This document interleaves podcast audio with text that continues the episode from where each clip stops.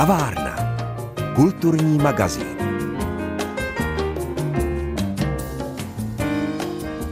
Karmína Burana, Karla Orfa a Kytice Bohuslava Martinů. Dvě velké kantáty, obě z roku 1937. Opera Jihočeského divadla představila posluchačům na dvou koncertech v Českých Budějovicích tato velká díla. A protože uvádění kantát je pro divadelní operní praxi poněkud méně obvyklé, sešla jsem se ještě v době posledních zkoušek se šéf-dirigentem Jihočeské opery Davidem Švecem. Příběh obou děl je totiž velmi zajímavý. Nabízí vám ho Pavla Kuchtová.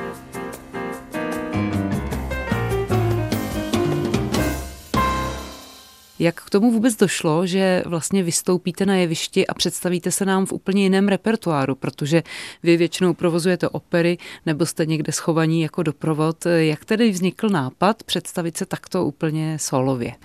ten nápad jarního koncertu vzniknul tak, že vlastně jsme měli určité volno v tom programu. Samozřejmě po relativně náročném období, protože jsme měli několik moc hezkých titulů, samozřejmě po Mozartově kouzelné flétně a vánočních programech v jeho českém divadle, v historické budově jeho českého divadla. Eh, jsme teď velmi nedávno měli premiéru baletní popelky Sergeje Prokofjeva, což si myslím, že už pro ten orchestr byla úžasná příležitost. Bylo to vlastně jedno z takových těch děl, která se nehrají každý večer a tady v Budějovicích to bylo poprvé s živým orchestrem a určitě moc doporučuji, protože že se moc eh, povedla ta inscenace i na jevišti jako balet, ale my jsme i pišní na tu eh, zvukovou stránku, protože se myslím, že to byla opravdu jako laťka pro orchestr, které jsme docílili velmi s dobrým výsledkem a já jsem strašně rád, eh, protože je to velmi těžká partitura a takže to období jsme měli docela takové náročné, ale už jsme docela opravdu rozehraní, protože tam bylo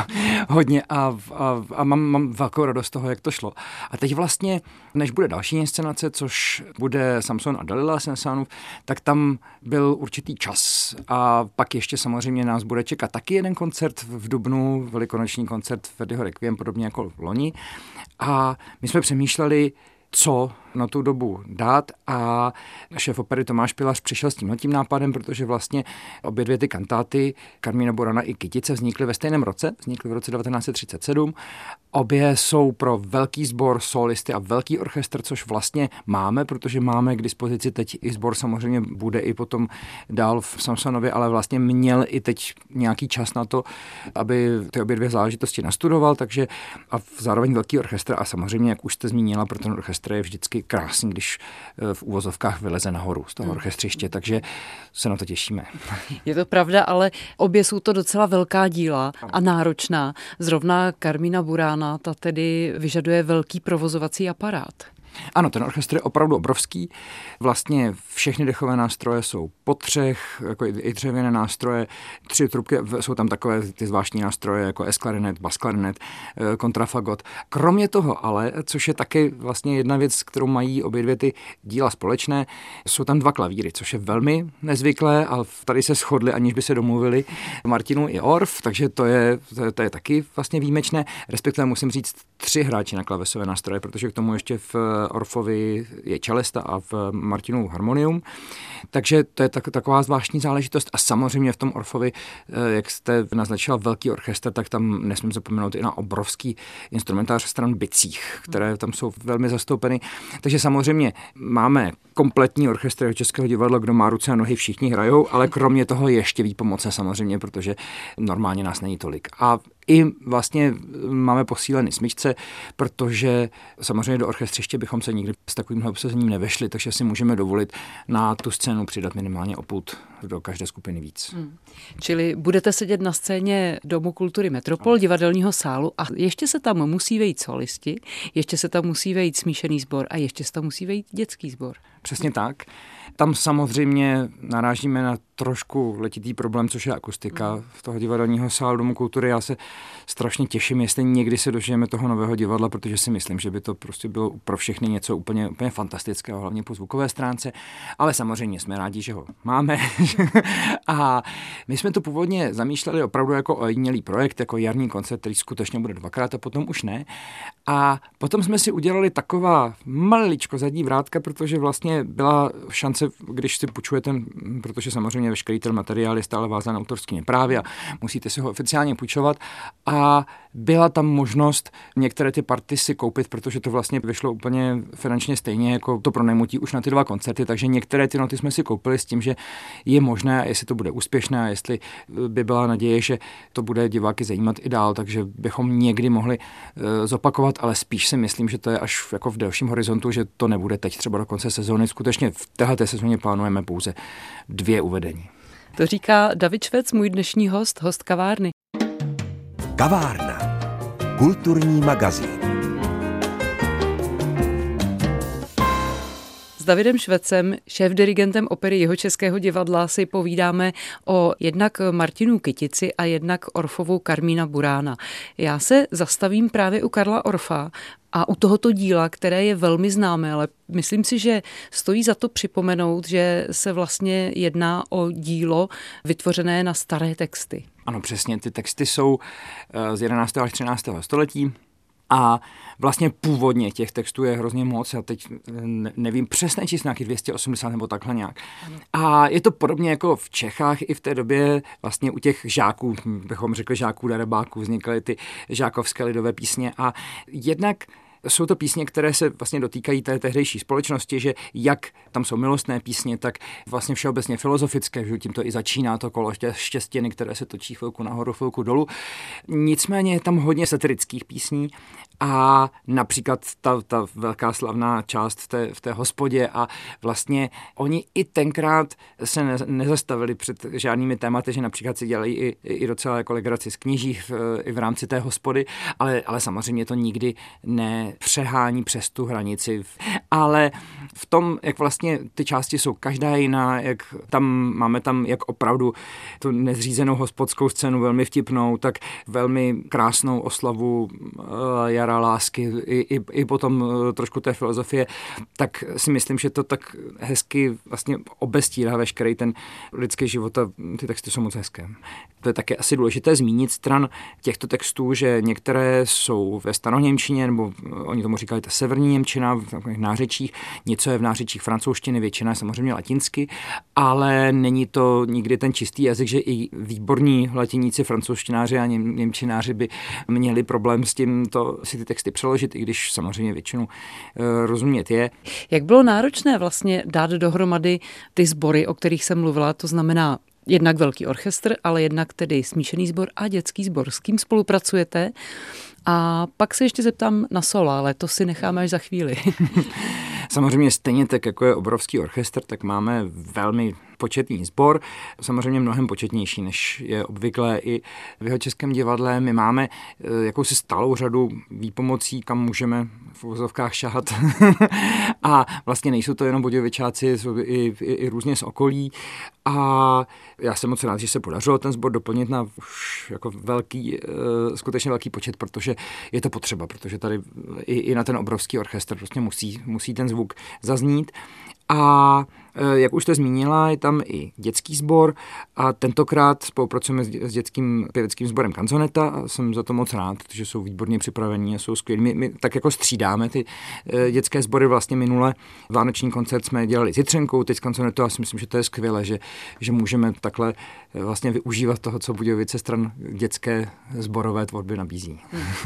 A ještě tedy se vrátíme k těm solům. Na takové kantáty musíte mít skvělé solisty. Koho jste přizvali tentokrát? Já možná začnu tentokrát od kytice, protože máme štěstí, vlastně všeho všudy ta kytice se nehraje až tak moc a vznikly za celou dobu eh, historie pouze dvě nahrávky. Jedna rozhlasová s Karlem Ančerlem, velmi stará, která vlastně paradoxně to bylo poprvé, co Martinu tu kytici slyšel, protože on vlastně žádné provedení vlastně během toho francouzského období potom neslyšel a vlastně těšil se na to, až vůbec uslyší, jak to zazní, což byla tahle ta nahrávka, která do dneška je k dispozici. A potom před pár lety vznikla druhá nahrávka Tomáše Netopila se symfonickým orchestrem Českého rozhlasu a my máme štěstí, že dva z těch čtyř solistů máme stejné, kteří už to skutečně mají velmi zažité a to je Míša Zajmy a Jaroslav Březina, oba dva samozřejmě solisté Národního divadla a kromě toho máme Marketu Klaudovou, která je také solistkou Národního divadla a výborná sopranistka. Velmi často poslední dobou i spolupracuje s jeho českým divadlem. Eh, jak už jsem zmínil, obě dvě poslední inscenace Kouzelnou flétnu i Rybou Šivánoční spolu s Michnou, tak s námi spolupracovala a zpívala krásně. A e, kromě toho basista, tedy čtvrtý z těchto solistů, je Jakub Hliněnský, což je náš budějovický, teda respektive původně plzeňský zpěvák, nicméně je skutečně náš, protože máme, máme v úvazku a jsem za ním moc rád. A on samozřejmě kromě toho, že e, je výborný basista, tak je zároveň i e, režisér, nicméně v tomto představení se, se, se představí skutečně jako část toho čtyřlístku těch solistů. Když už mluvím o budějovických solistech, tak samozřejmě nemůžu nevzpomenout našeho velkého matadora, baritonistu Sašu Beně, který bude zpívat tu hlavní baritonovou úlohu v kantátě Carmino Burana.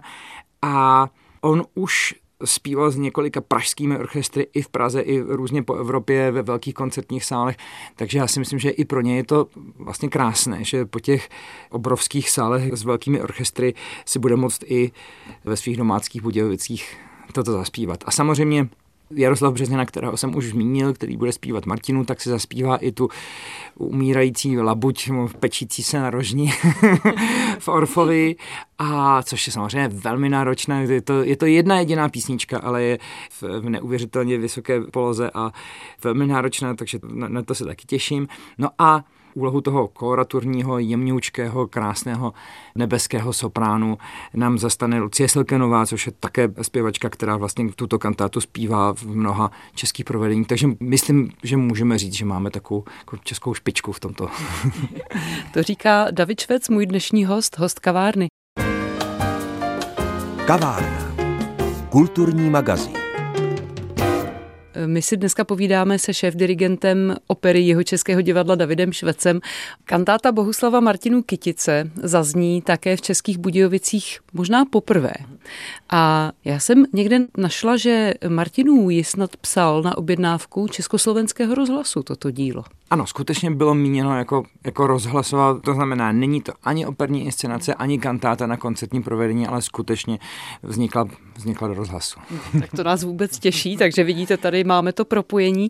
Co je to za dílo? Také se říká, že vlastně Martinů v něm tak trochu vzpomínal na vlas, protože už to psal v Paříži. Přesně tak, přesně tak. A že podobně jako možná slavnější sestra otvírání studánek, ale přesně taky stýskalo se mu po domově a šáhnul do těch eh, starých textů, starých lidových textů. Vlastně v tom i jsou ty obě dvě kantáty podobné, že vlastně tematicky sahají do historie. On, na rozdíl od Orfa, nejde do textů nalezených někde v klášteře, nicméně do umělých textů, nicméně do lidových textů a balad. A podobně jako je ta známá Erbenova kytice, tak i on vychází z Erbenových a Sušilových textů, vlastně z těch sbírek, které oba pánové sbírali po venkově a, a samozřejmě nemá stejná témata, jako je ta slavná kytice, máme tam vlastně jiné, jsou tam jak balady, tak je tam nádherná jedna píseň, taková halekačka dvou pasaček, které zpívají a je tam ta ozvěna. Zkrátka to volání té touhy po domově je tam cítit samozřejmě velmi.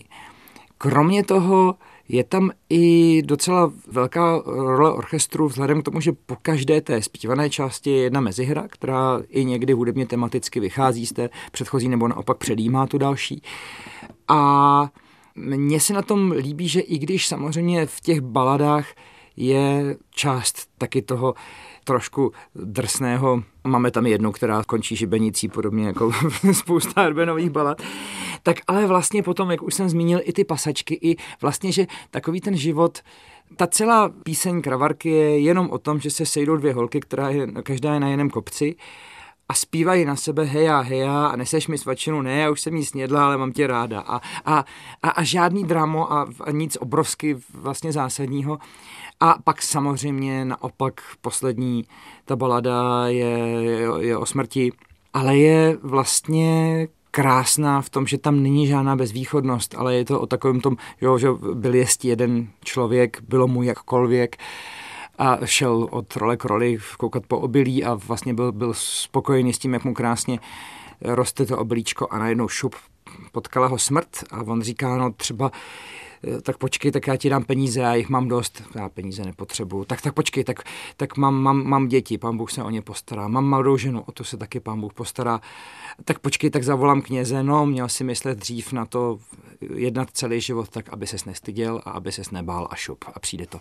A a není to kvůli tomu, abychom se báli té smrti a pozor, je to, je to strašný. Je to o tom, tam závěrečná část vlastně celého cyklu této kytice je zbor, který zpívá o tom, jak by člověk měl celý život žít tak, aby potom, až ta smrt přijde, tak nelitoval toho, co bylo předtím. Takže nejsou to jenom ty drsné příběhy, které známe vlastně z té kytice, a je to i takovéhle trošku ponaučení.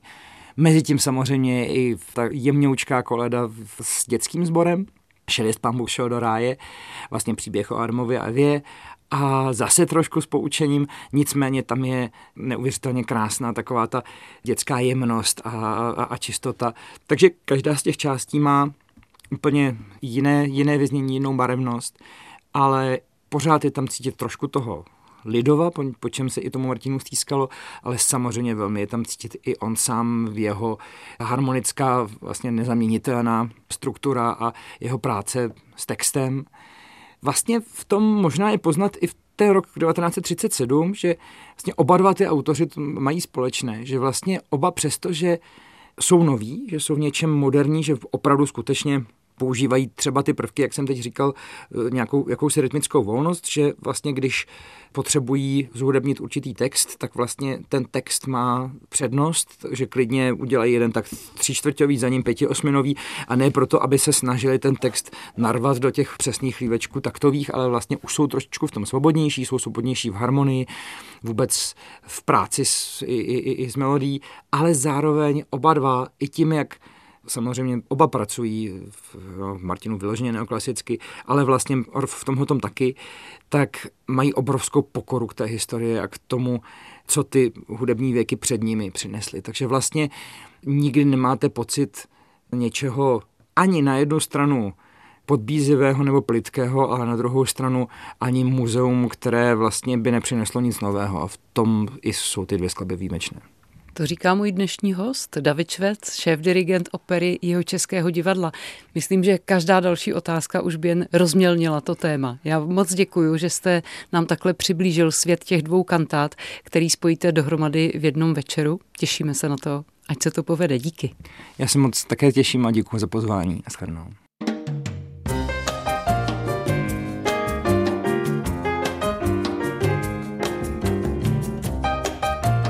Dvě kantáty v jednom večeru, Kytice od Bohuslava Martinů a Karmína Borána Karla Orfa, zazněly v Českých Budějovicích pouze na dvou výjimečných koncertech. Společně s jejich posluchači a návštěvníky doufám, že Jihočeské divadlo tento koncert ještě někdy v budoucnu zopakuje. Byla by velká škoda taková díla, jejichž nastudování bylo jistě velmi obtížné, uložit zpátky do šuplíku. To přeje vám i sobě autorka pořadu Pavla Kuchtová.